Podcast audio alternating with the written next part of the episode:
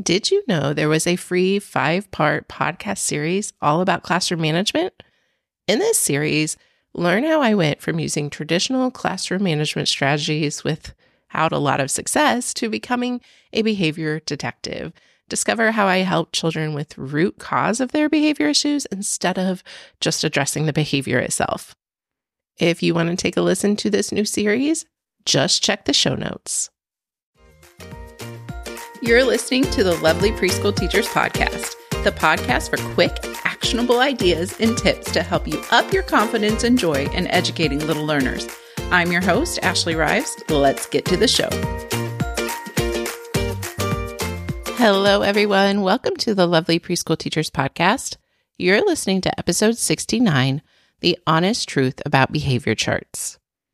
Behavior charts in school are a hot topic, and many preschool teachers use them but are they harmful to young children? Here's my take.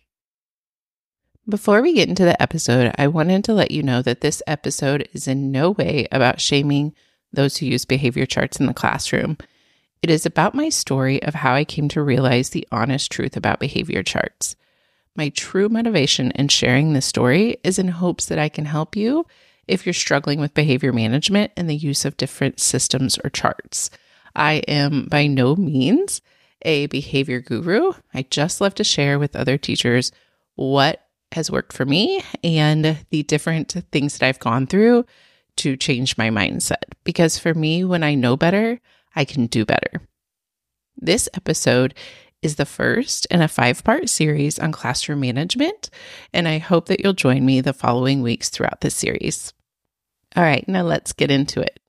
So, about almost two decades ago, I was fresh out of college. I was getting my first teaching job as a first grade teacher, and I was full of zest and enthusiasm and excitement and, you know, young and excited. And I'm sure you remember your first couple of years and how you just really wanted to go in and change the world. But before any world changing could happen, I needed to go to several different trainings before I could start this position. And one of them was a three day training on the district's behavior program. And it was long and it was honestly a little bit boring, but it did have some good parts. So back to my classroom I went and I started to implement it. And for the most part, with most of the kids, it seemed to work fine. But before too long, it kind of seemed like all the other teachers who were trained started to take just bits and pieces of the program and implement them in different ways. So basically, what we all were doing, we were, we were using what had worked for us from the program, and then we supplemented what we needed for classroom management wise in the classroom. And really, I feel like that's kind of what we do with all programs and curriculums that are forced upon us, right? So I needed more ideas because the behavior system that was provided by our school district was definitely not working 100%. And what might you do if you need ideas for teaching? Um, maybe go to Pinterest, except for back then, Pinterest wasn't a thing. I actually sound like a dinosaur saying that, but this was pre Pinterest age. I know. And so instead, we searched the internet and used the search algorithms, which I have to tell you were not that great back then. But I was just really just grasping for someone to guide me. It, you know, I had these other teachers that I was watching in my school, and that was helpful. But I also was looking for something a little bit different and newer because what they seemed to be doing wasn't 100% working either. So I wanted something. I'm scouring the internet looking for blogs, and blogs were getting big then. Um, so I was finding some ideas, and I I thought they were great ideas. So what do you do? You try it out. And one idea that was out there a ton, and it seemed like every teacher was doing it, and was clip charts you know, the charts where there's green and it goes all the way down to red.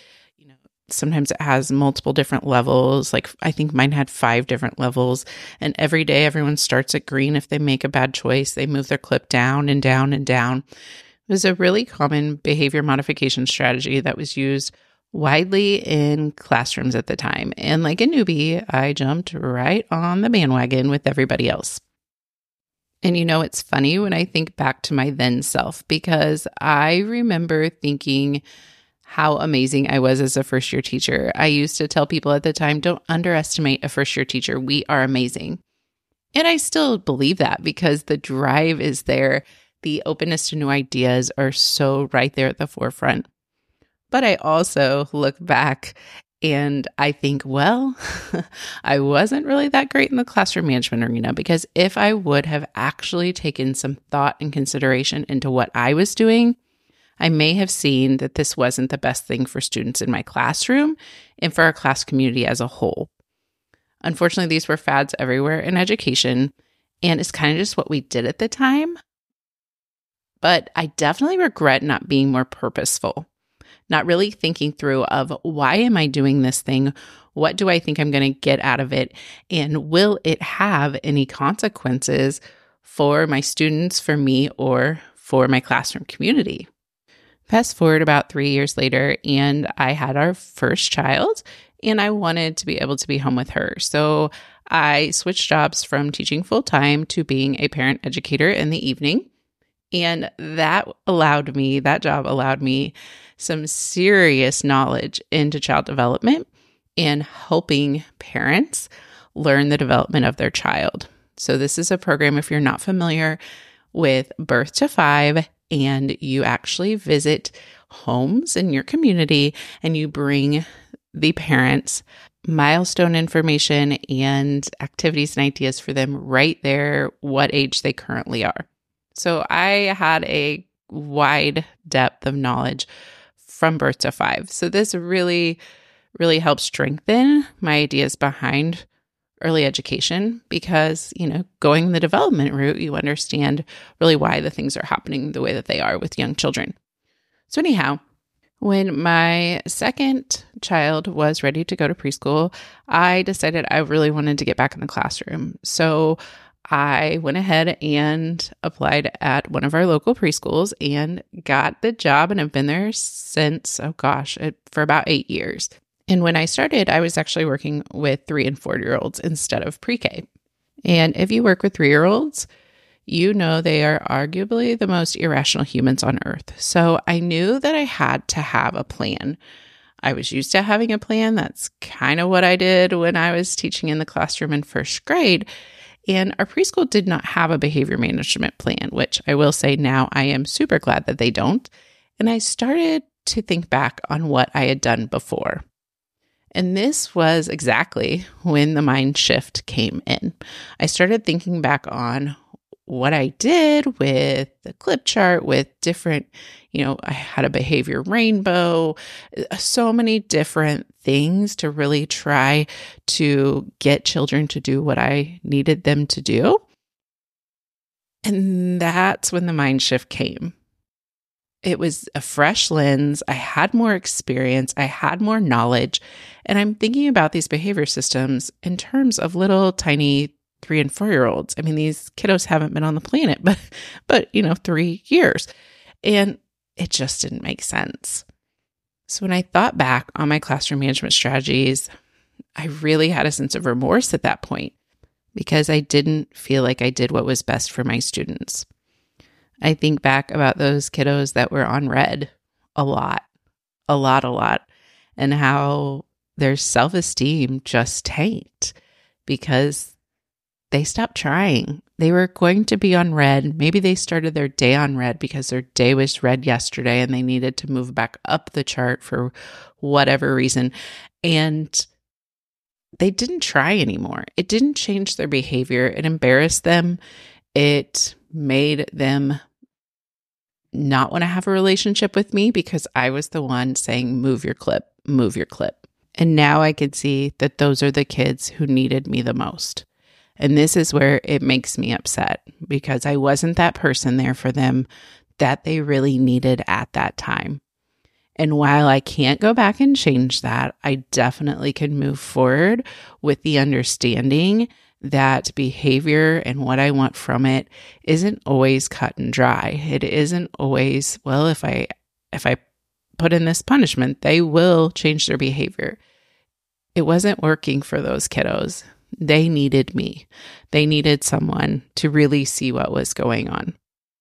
And while we knew it really wasn't working for the handful of kiddos that just needed more from us, it did seem to be working with the majority of the class at that time. But when I reflect back on that, I think, was it working? Or were those children the children who do what they feel is right intrinsically? Would they have been the quote, good kids anyway? Would they have done what you had asked anyway? And I think the answer is yes. I think the answer is for the most part, you know, we all have our days when we slip up, obviously. But for the most part, they would have tried their best to follow the rules and do what was asked of them. So, did I really need the behavior chart and was I doing damage? Well, I certainly feel like in my personal experience, I was doing damage to my friends who were landing on red over and over again. And what was my lack of modeling empathy to the other children who weren't landing on red? What was I teaching them? I'm pretty sure I wasn't teaching them to be responsive to others. Others learn differently. Others need extra help in other areas. I wasn't teaching them to be cheerleaders for their classmates. So obviously, I knew that was a no go for my little three and four year olds. And then I thought, well, okay, my son is going into pre K. What do I want his teacher to do if he misbehaved or if he did something he wasn't supposed to or did something he wasn't aware of or whatever it may be? Well, first off, I knew I certainly did not want her to shame him, tell him to move a clip or, you know, take down this or put his name on the board, whatever it may be. I also knew that I didn't really want her to yell at him because he's kind of a sensitive kid anyway. And what I really wanted for him was for her to just show him how to do it and not get frustrated with him when he needed help. That's really what I wanted. I just wanted her to help him. And we were super blessed. That's exactly what we got in pre K. Exactly. She taught him and she taught everybody everything. And that's when it hit me. Why wouldn't I just do that? It sounds too simple. it kind of does, right? Feels like, oh, I feel like I should be working harder than that. But I'm here to tell you it's really not. In the years since, I found I don't need fancy clip charts. I don't need fancy behavior modification sheets for preschoolers. For the most part, I just don't. What I found that I need is simple relationships, a little detective work, and really honing in on teaching some social emotional skills building those relationships has been one of the biggest keys. And I know that we hear this a lot in education like, oh, it'll change all the really bad behavior problems in your classroom if you just have relationship. Not necessarily, right? But I do think it's a huge piece of the puzzle. Then I really wanted to learn about why. Why are you doing this behavior? So instead of in first grade, just move your clip, I'm just addressing the bad behavior and trying to get them to stop it. Instead of going, why is this happening? What is really behind this? Is it something that I can do or I can fix or I can even empathize with that will help take whatever is going on and making this behavior come out, right? So now I really want to know why. Like I've totally flipped the script of the punishment is not going to work very well. I want to know what is really behind this. Finally, I really took on this whole idea of teaching social emotional skills. And I know this can be controversial because, you know, some think that this should only be taught in the home. I'm blessed to be in a faith based preschool, and we wholeheartedly embrace the idea of teaching social emotional skills. Because if we really stop and think about it, we wouldn't punish a child or reward a child if they could or couldn't tie their shoes. We would just either help them tie their shoes or be like, oh my gosh, that's amazing. You can tie your shoes. They wouldn't get some tangible reward. They wouldn't get a sticker because they were the ones that could tie their shoes, because that's not an expectation that we have in preschool. Tying shoes is kind of hard. But if it were something that we wanted them to be able to do, we wouldn't just expect them to walk in our rooms knowing it. We would teach it to them. They would have to learn just like they have to learn many other things in our classroom, from counting and alphabets and names and all the things. But all the things, in my opinion, also include social emotional skills because sometimes we assume that they're going to walk in that classroom knowing how to work with others, knowing how to handle disappointment, knowing how to handle anger, knowing how to handle peer interactions, and, and they don't. They don't know. And many times they don't know because they haven't had the practice. They haven't been in a place with nine other kids that are their same peer age. With a mixture of relationships and really looking for the why and teaching those missing social emotional skills, this is where I found the sweet spot is for helping my preschoolers really develop lifelong skills instead of just using rewards and punishments as a way to get them to do what I want them to do. Now I'm looking at it more as how can I help them with this skill that they don't have, just like I would help them in the academic realm of a skill they don't have?